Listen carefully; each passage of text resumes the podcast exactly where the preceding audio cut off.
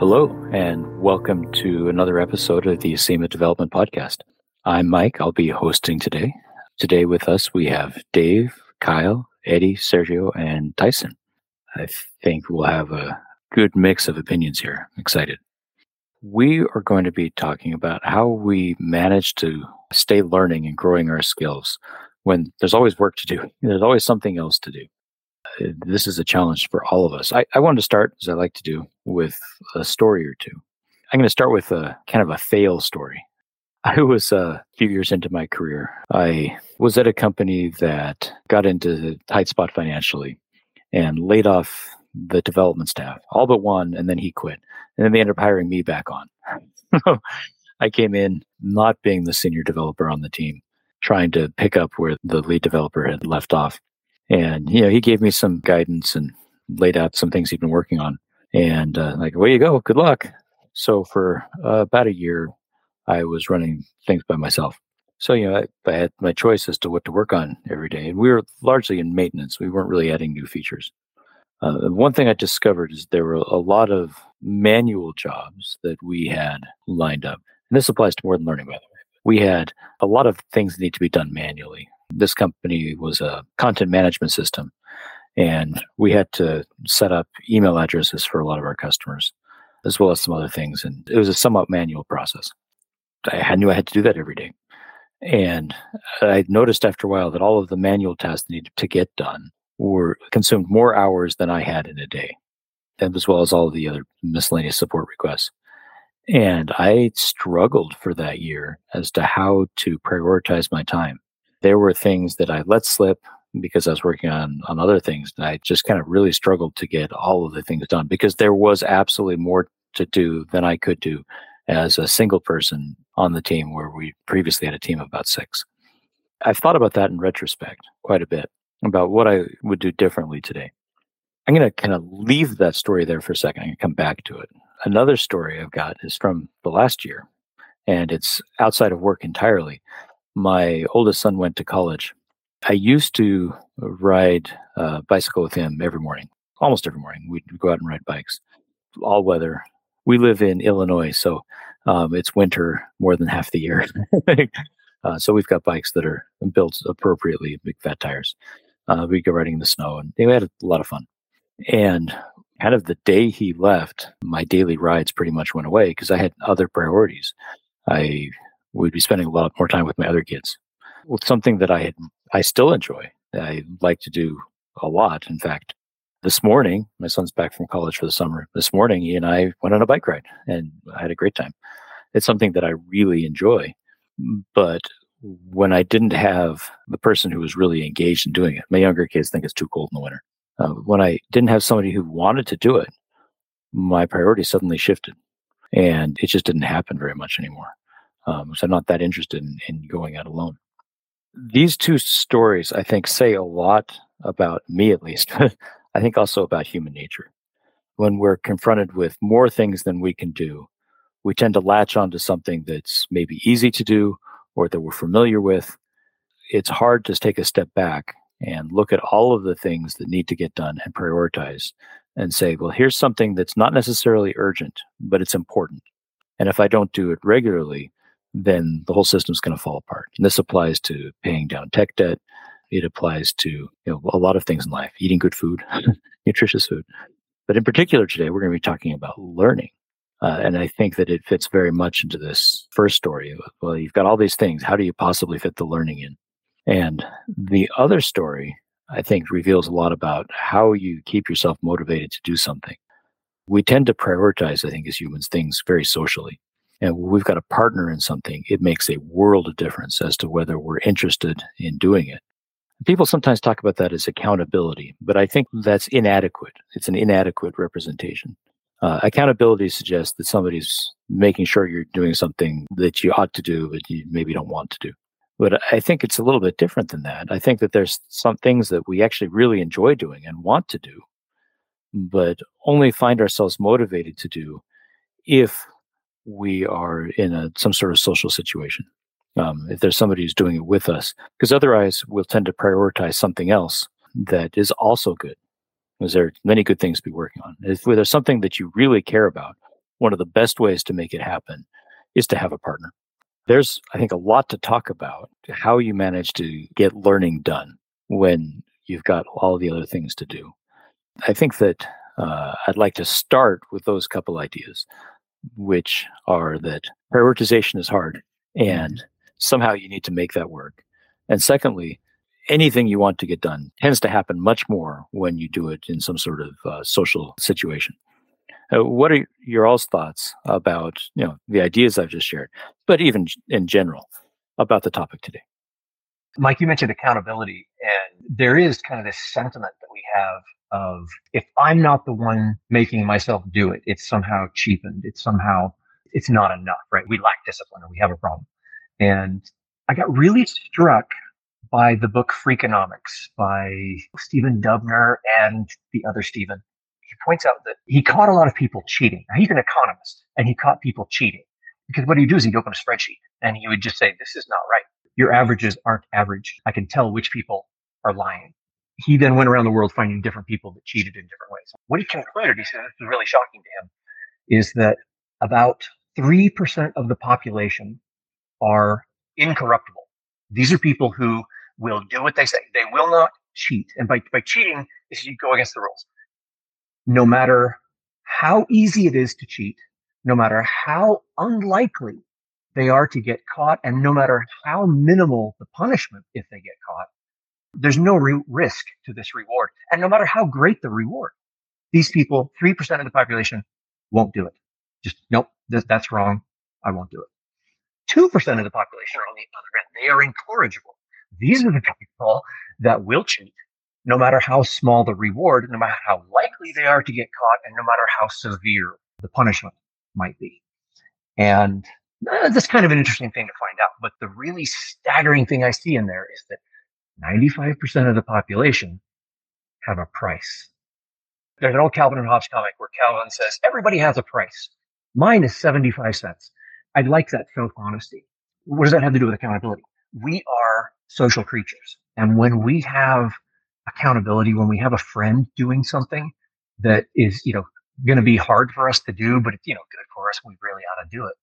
I don't think it's a lack of discipline to grab a friend and say, Hey, let's work on this together. Hey, what do you think about this? And then get excited about it.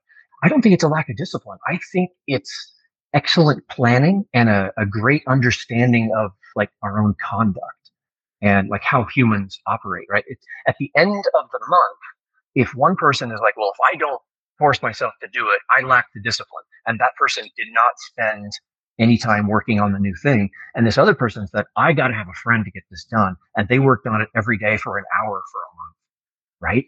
It's the results talk. And I like the person that got the results in that. Sounds like you're running with the same idea I was that, that getting a partner in doing something is not cheating. It's recognizing human nature that we prioritize just innately, we tend to prioritize things we do together. I'm sure there's exceptions. Some people really don't want to be involved with somebody else in something, but that's rare. We're very social creatures. And recognizing that allows us to use that to do something that we really want to do together. And that's uh, a valid and valuable way to get something done. And pretending that it isn't that way isn't going to help anyone. it's just recognizing that it's human nature. Yeah. I came across a quote a couple of years ago that said, half of being smart is knowing what you're dumb at. I came across this back back in the 90s. It was a long time ago. And sometime in the mid noughties, I had this great epiphany where I realized that I knew what I was dumb at, but I was still trying to do everything that way. Or I was letting people bait me into doing it the hard way. And then I was failing. And what I realized was what I want is the results. I don't want the honor of having done it right. I want it done successfully. That kind of led me to a personal epiphany that the other half of being smart is don't take on the world with your dumb. Taking this idea a little further, I think that most of us want to grow our careers. There's things that we want to learn. We know that we ought to. But then we face the first problem that I talked about. Well, where can we possibly fit it with all of these other things that take up more time than we have in a day? And that kind of leads to the two meeting, right? These 2 mm-hmm. stories connecting. If you want to get something done, schedule it with somebody. and there are a lot of different ways that you can make that happen. you know, find a study partner and say, hey, let's get together for half hour every day. Take a class where, you know, you pay for it and you, you're to go meet with a professor. Take an online class where there's some social aspect. You know, take an online class together with somebody that you know, even better. Start a book club. Any of these involve the social aspect where you've got something scheduled and you've got somebody else that you're doing with it changes the perception of things in your mind and is far more likely to make something happen than if you say, I, you know, I'm I'm tough, I can go at it alone. I like that. There's also people I definitely fall in this boat who are kind of on the other end of the spectrum. Like I never have to force myself to go learn something. The question of like, how do you make yourself learn? In my case, it's a little bit like asking a cocaine addict, what do you like to do? Right? It, it's like my, my problem is sometimes I will take on too much unknown just because I want to go learn it all. Right. And so a lot of the strategies that I've had to learn are how do I take this really cool, neat thing from a completely missing skill that I'm not skilled at at all? How do I turn that into something that I can sell? And I don't have a single clear do this and it will work, but I've got like a hundred tiny little hacks that I use that my goal right from the get go is actually no, it is. I was going to say my goal is to get to a point where an employer is happy to pay me, but that's actually not true. I just bite straight into the pleasure of finding things out. I just love going, oh, that's another piece of how the universe works. That's another piece of how the world uh, really is. And if I just let myself play with things, that's the hack right there. Let it be play instead of like, oh, I got to do this thing, right? Back off and say, what do you want to play with? there's a time in the, the, the Atlas Skills Clinic when we stepped back and said, "Hey, let's look at you know game frameworks. Let's look at something silly. Let's look at something weird." And because that engages like this sense of play, you get this growth mindset instead of having the closed mindset of like this is what I want to accomplish and have when I'm done.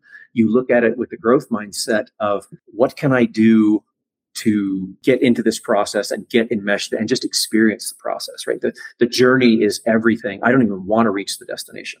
And 10 years down the road, you realize that you've gone through thousands of destinations because you just, you never stop journeying. Does that make sense? I think so. You're talking about I, cultivating that childlike sense of wonder mm-hmm. that is hungry for it. If we didn't all have it, we'd never learn to walk. Yeah. you know, it, it's fun. I, I like to think that learning and fun are synonyms. What little kids like to do, well, they, they'll run around in a weird circle until they fall down. It's like kind of exploring the boundaries of what running can do. It's fun to try out new things. Mm-hmm. And learning only ceases to be fun when it's kind of mandated and we're often not actually learning, but rather going through some sort of rote activity that it has the trappings of learning, but is not actually very engaging. Yeah. I came across a really fascinating, like a micro observation and all these conclusions came from it I'm still finding and it blows me away. So closed mindset is when you focus on the objective, right? The destination. And growth mindset is when you focus on the journey. And very specifically, if you're playing a game in a closed mindset, the objective is to win. And as humans, we want to do everything we can to optimize. We want the victory at, you know, the most victory at the cheapest cost. We want to put the least effort into this we look at the thing we want to do, we want to get, and we go, ah, how am I going to get this? What's the easiest way to get this? And when we look at growth mindset, when you look at a game that has like a like an open-minded growth minded set, the objective is not to win. The objective is to keep playing, right? The objective on a growth mindset, uh, you know, journey versus a destination, the objective is to keep journeying. And the conclusions that you can draw from this is that when you focus on the outcome, you actually make it harder on yourself to take the journey because you just you, right and I can give you a really good example of this, which is you walk into school on the first day and you're excited to learn all of these great things. And then the teacher says, and this is what's going to be on the final. And you realize, I just got to get through this final and move on. I've heard a student straight up tell a teacher, just tell me what I have to do to get an A. And the teacher got mad, right? Because the student did not want to learn the material. She just wanted to optimize and get out. She was basically telling the teacher, You are not important and this subject matter does not interest me. How do I get out of your class with the minimum amount of hassle? Even though she said she wanted an A, right? She wanted the highest grade possible, but you know, she wanted to do 93% of the required effort to get an A, but she was not going to give 110. that ties into this idea of what we prioritize. Mm-hmm. I think it'd be helpful to expand the group talking here. Eddy, Yes. if I could ask you, what has helped you? I know that you're somebody who's has really grown your skills. What is something that's helped you keep learning and growing despite, you know, all the constraints of, of things you've needed to get done? It's really just putting myself in uncomfortable positions, challenging my skill set in order for me to make sure that I'm learning something and just staying out of my comfort zone. After transitioning to full time development, I realized, hey, you get assigned tasks about things you don't know anything about. Well, mm-hmm. time to look up and try to figure out other blogs on Stack Overflow, etc., to figure out, oh, someone else ran into this problem. So I'm constantly learning because the job that's the job requirement essentially. That's really interesting. You pointed out something we haven't really talked about much yet today, which is that one way to make sure you're learning is to deliberately put yourself out there. Maybe not quite jump in the deep end and drown, but put yourself somewhere uncomfortable and make that conscious choice. Choose to embrace that discomfort. And then you find yourself growing a lot. Is that a fair summary? Yeah, it's basically how I was able to learn as much as I did. Because uh, the listeners may not be wary of this, but I'm just about completing my two years since I started coding, right? So computer science or programming has existed for decades, right? So starting a career path two years ago is basically drinking from a fire hydrant, but it is the only way to learn at least for me, was just embracing it and just putting myself in situations where it was uncomfortable. I think there's a lot of power in that. And it connects some to what Dave was saying. If you embrace the discomfort, it kind of changes what happens. Because if you're never uncomfortable, you're probably not going to stretch very much. Once you realize, you know, discomfort maybe isn't so bad, then it opens up a whole new world. You know, I've seen you grow a lot. I've seen other people who have grown dramatically it's because they've done something similar. They've been willing to put themselves in a situation where they might look dumb, where they might feel uncomfortable, and had to trust mm-hmm. that it would work out. It means that you've got to be in a supportive environment. If you're in a hostile environment where people are going to treat you bad, well, you're probably not going to learn very much there. Maybe you should go somewhere else.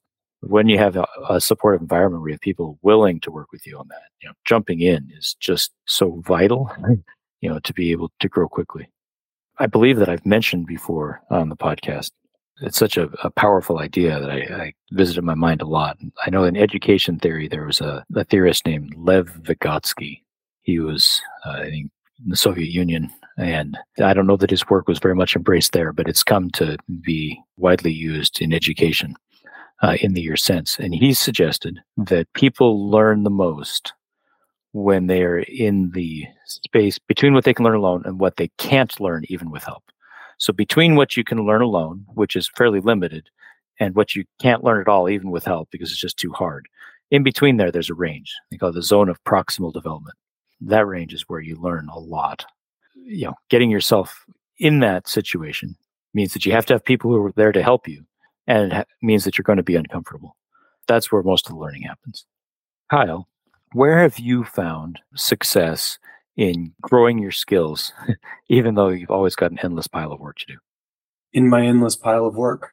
Uh, that's, that's about the simplest answer. Um, I always say that DevOps work is very breadth work.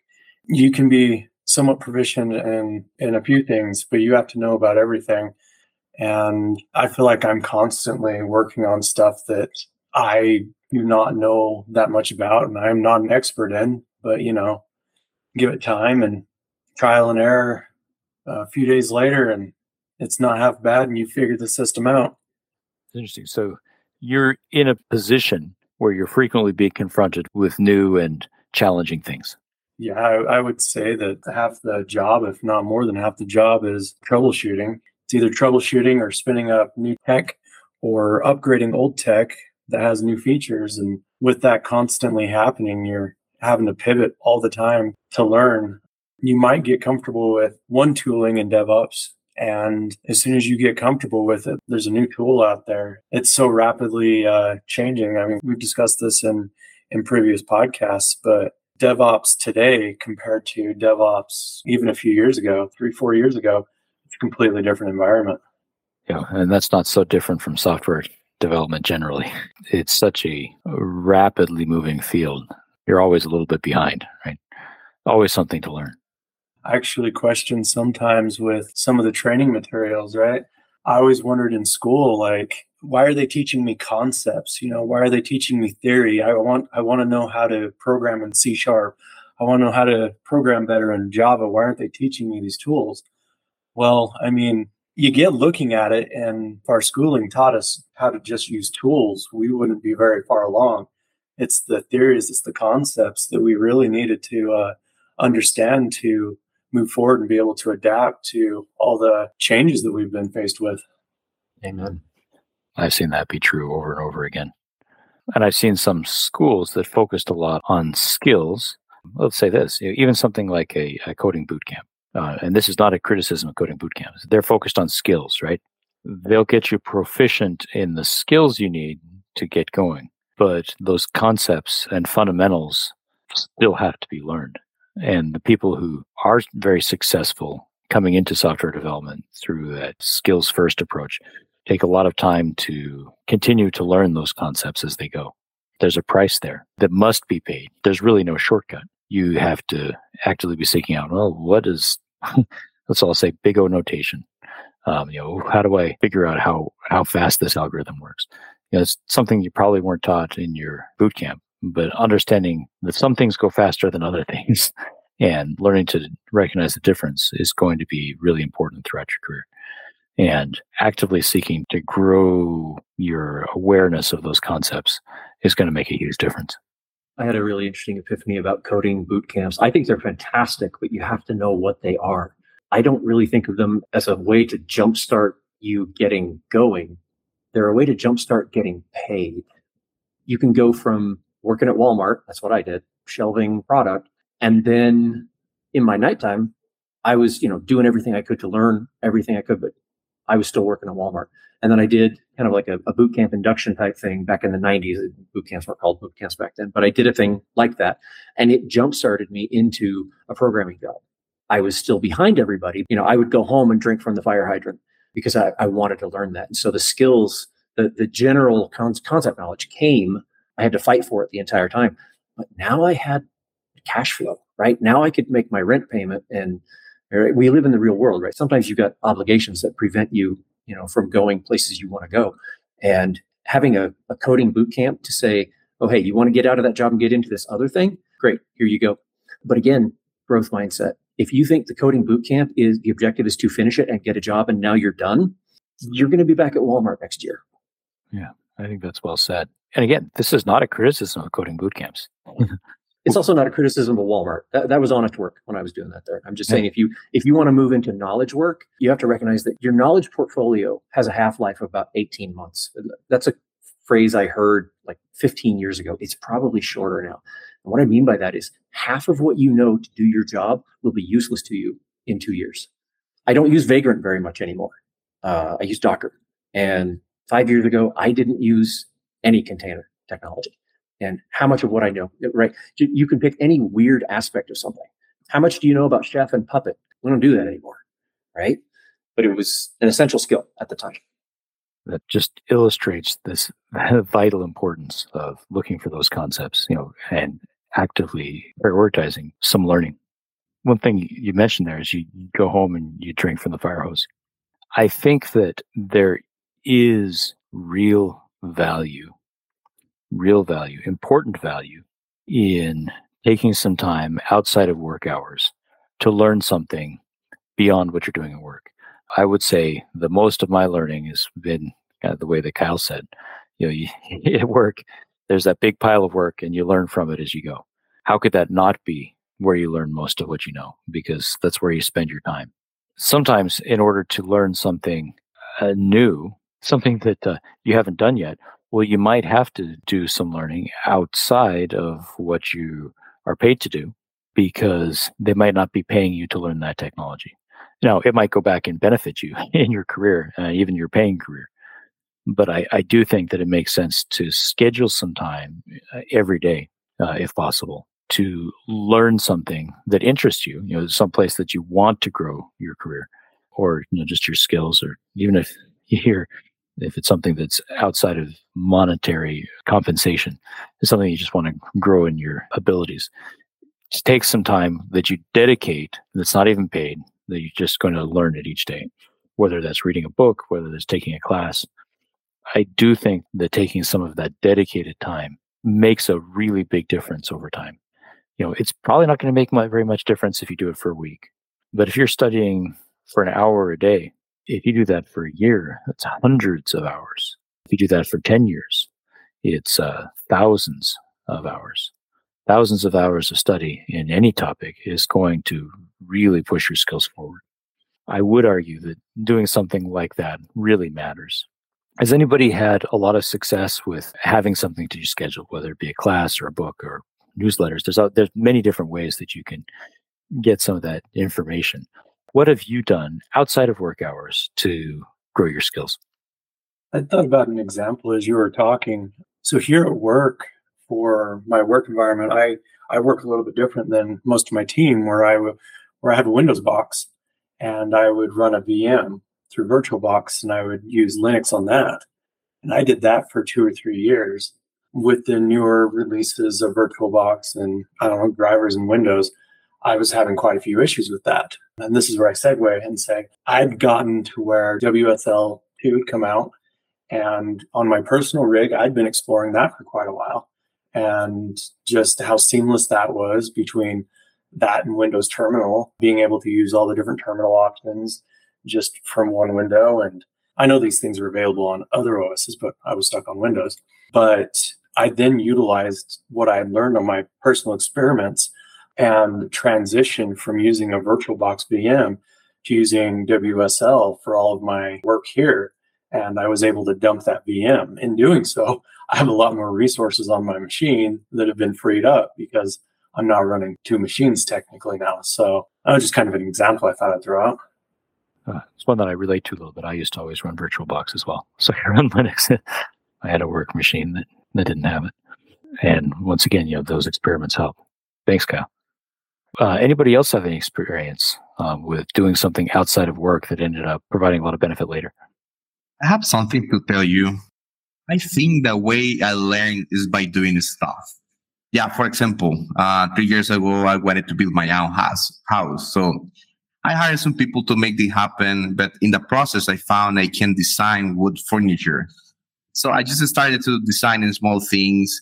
I guess feeling that sense of accomplishment is what I believe motivates me. So when I feel comfortable, I end up doing nice things. So I guess you need to to understand yourself. You know? Something that I find out is knowing smart people makes you think, oh, well, makes me think that I need to improve. Yeah, there is a good example in this company that I found people really smart and see how they work, see how they do things. Yeah, makes me think I need to improve some areas. That's something also, when I was a teacher, I don't know if you know, but I was a teacher in the, in the university here in, in Honduras. I had this idea of make people life better through education. Uh, what I mean is, yeah, in my country there is a yeah few resources.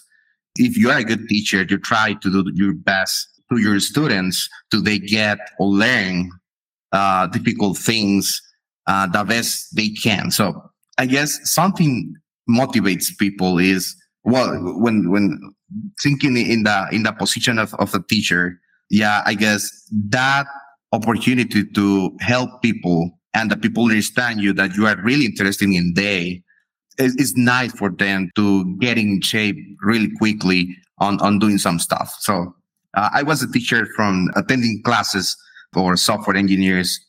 Well, you think you hit something really important there. Um, we're talking about how you learn something we've talked about how we learn things on the job. And a lot of the reason we do learn things on the job is that we're doing them, right? When we're doing something hands on, we learn it very quickly in a way that you just can't do when you're just reading about it or studying about it. You know, to your, your point, Sophie, you got to do it.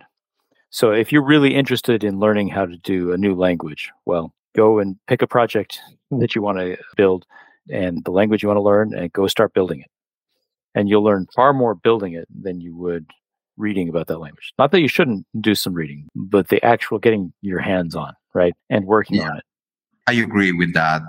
Me working in this company is a real example of that. I don't know if you know, guys, I am being hired here without having so much knowledge about Ruby Rails. So I had to negotiate with me of the lack of knowledge that I have in certain areas. I know that I don't have to be perfect, but I made this negotiation and just keep forward. Um, Right now, I feel so nice with, with Rails. And I guess Eddy helped me in the process. And many people here is helping me. And yeah, that's awesome. So, but you need to understand you, uh, how much risk, uh, you are able to handle.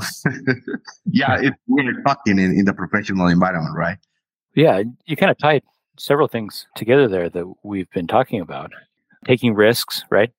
Being willing to get out and take those risks, getting yourself hands on, but also getting yourself involved with mentors. You talked about as a teacher, you know, really getting a lot of sense of reward and going out and helping other people. That's so true.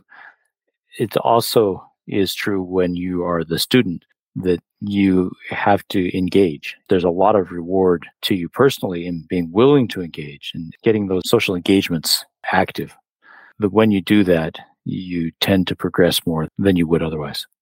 I think there's a subtlety there as well, which is sometimes when we're trying to learn at work, right? We've got this key problem of like, how do I get paid? How do I get my employer to be happy to pay me to learn this thing, right? And so Sergio's coming in and he's he's got to learn Rails because we're a Rails shop. And Sergio, there's something you did in your interview that convinced us to say, oh yeah, yeah, we're happy to teach you this particular skill because we know you can think. You sell your ability to think. You say, hey, I can, I'm good at this general field, or I'm bringing these other things to the table. And we're like, oh, we're going to have to teach you our database naming conventions anyway. It's just an extra couple of hours to learn how the Rails generators work, right? And down the road you go. It's really good to recognize like what skills you can bring that are like horizontal, like wide ranging skills that you can bring to the table and they're going to apply everywhere. And then when you go to an employer and say, Hey, I want to do this and I want to use this specific technology, then the employer's like, Yeah, yeah, I know you can get things done. Go for it. And I maybe go back to the the first story I told about my uh, job where I, I really struggled with prioritization. Mm-hmm. In retrospect, I, I've learned when put in a situation like that, when put in a situation where there's there's more to do than you can possibly do. It turns out that's pretty common in life, It's not the norm. You need to look at what needs to get done, realize not all of it's going to get done, and choose what you're going to work on each day. Uh, you need to make a conscious choice. There is going to be an endless pile of work. And if there's an endless pile, it means you're not going to do all of it. You're going to be making choices. And embracing that choice means that, you know, you're going to work on this and, and not some other things. And it's very liberating to realize that, hey, there's this work I'm never going to get done. And maybe that's okay. And if that's the case, then it means that you can prioritize some things that maybe aren't quite as urgent, but you know need to get done. If you're feeling like you're not making very much progress in learning and growing your career, well, maybe it's time to take a step back and look at those priorities and say, well, I'm not getting everything done. And maybe I would get more done if I grew my skills in some way. If it's impossible for me to get everything done, then I shouldn't even try. What I should instead do is prioritize, work on the most important things first, and take some time to do something I really care about. In this case, take some time each day to learn something new, something maybe you're not going to do uh, in your typical daily work. Hopefully, you can do that at work. Hopefully, you can do something at work that maybe is from the other inbox, right? That's some work that you're not usually doing, so you can grow your skills there. That prioritizing uh, makes a huge difference. Secondly, we've talked a lot about social environments and how with other people it can really help. I know that when I've taken classes with people, I finish and I enjoy doing it together. Finally, some people also brought up some really uh, interesting ideas about get, being hands on.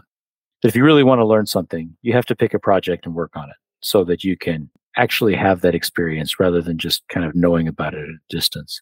Also, about, you know, there's some talk about mentorship and that sometimes the best way to learn something is to teach. and paying back is a really valuable thing to do as well. Just a thought I've had during this. Hopefully, the rain outside isn't terrible, but I was kind of thinking One thing that drives me that I've had to become okay with is the idea of imposter syndrome. I've ran into uh, imposter syndrome, I feel like, for most of my career. And it has taken me a while to realize that's not a bad thing. And that's a driving point. And that is something that can keep you learning and don't be afraid of it. Thank you. Again, talking about getting yourself in that uncomfortable situation, right? Recognize that's okay. And that's how we learn. Yeah. Thanks, Kyle. I think that's a, a great place to end our discussion today. Remember, you're not an imposter if you're actually trying. Uh, an imposter is, isn't trying. If you're actually doing the work, getting it done, well, you're not an imposter. You're somebody who's there getting the work done. It's been great talking to you all. I've liked hearing all of your different perspectives. We'll be here next time on the Acima Development Podcast. Thanks.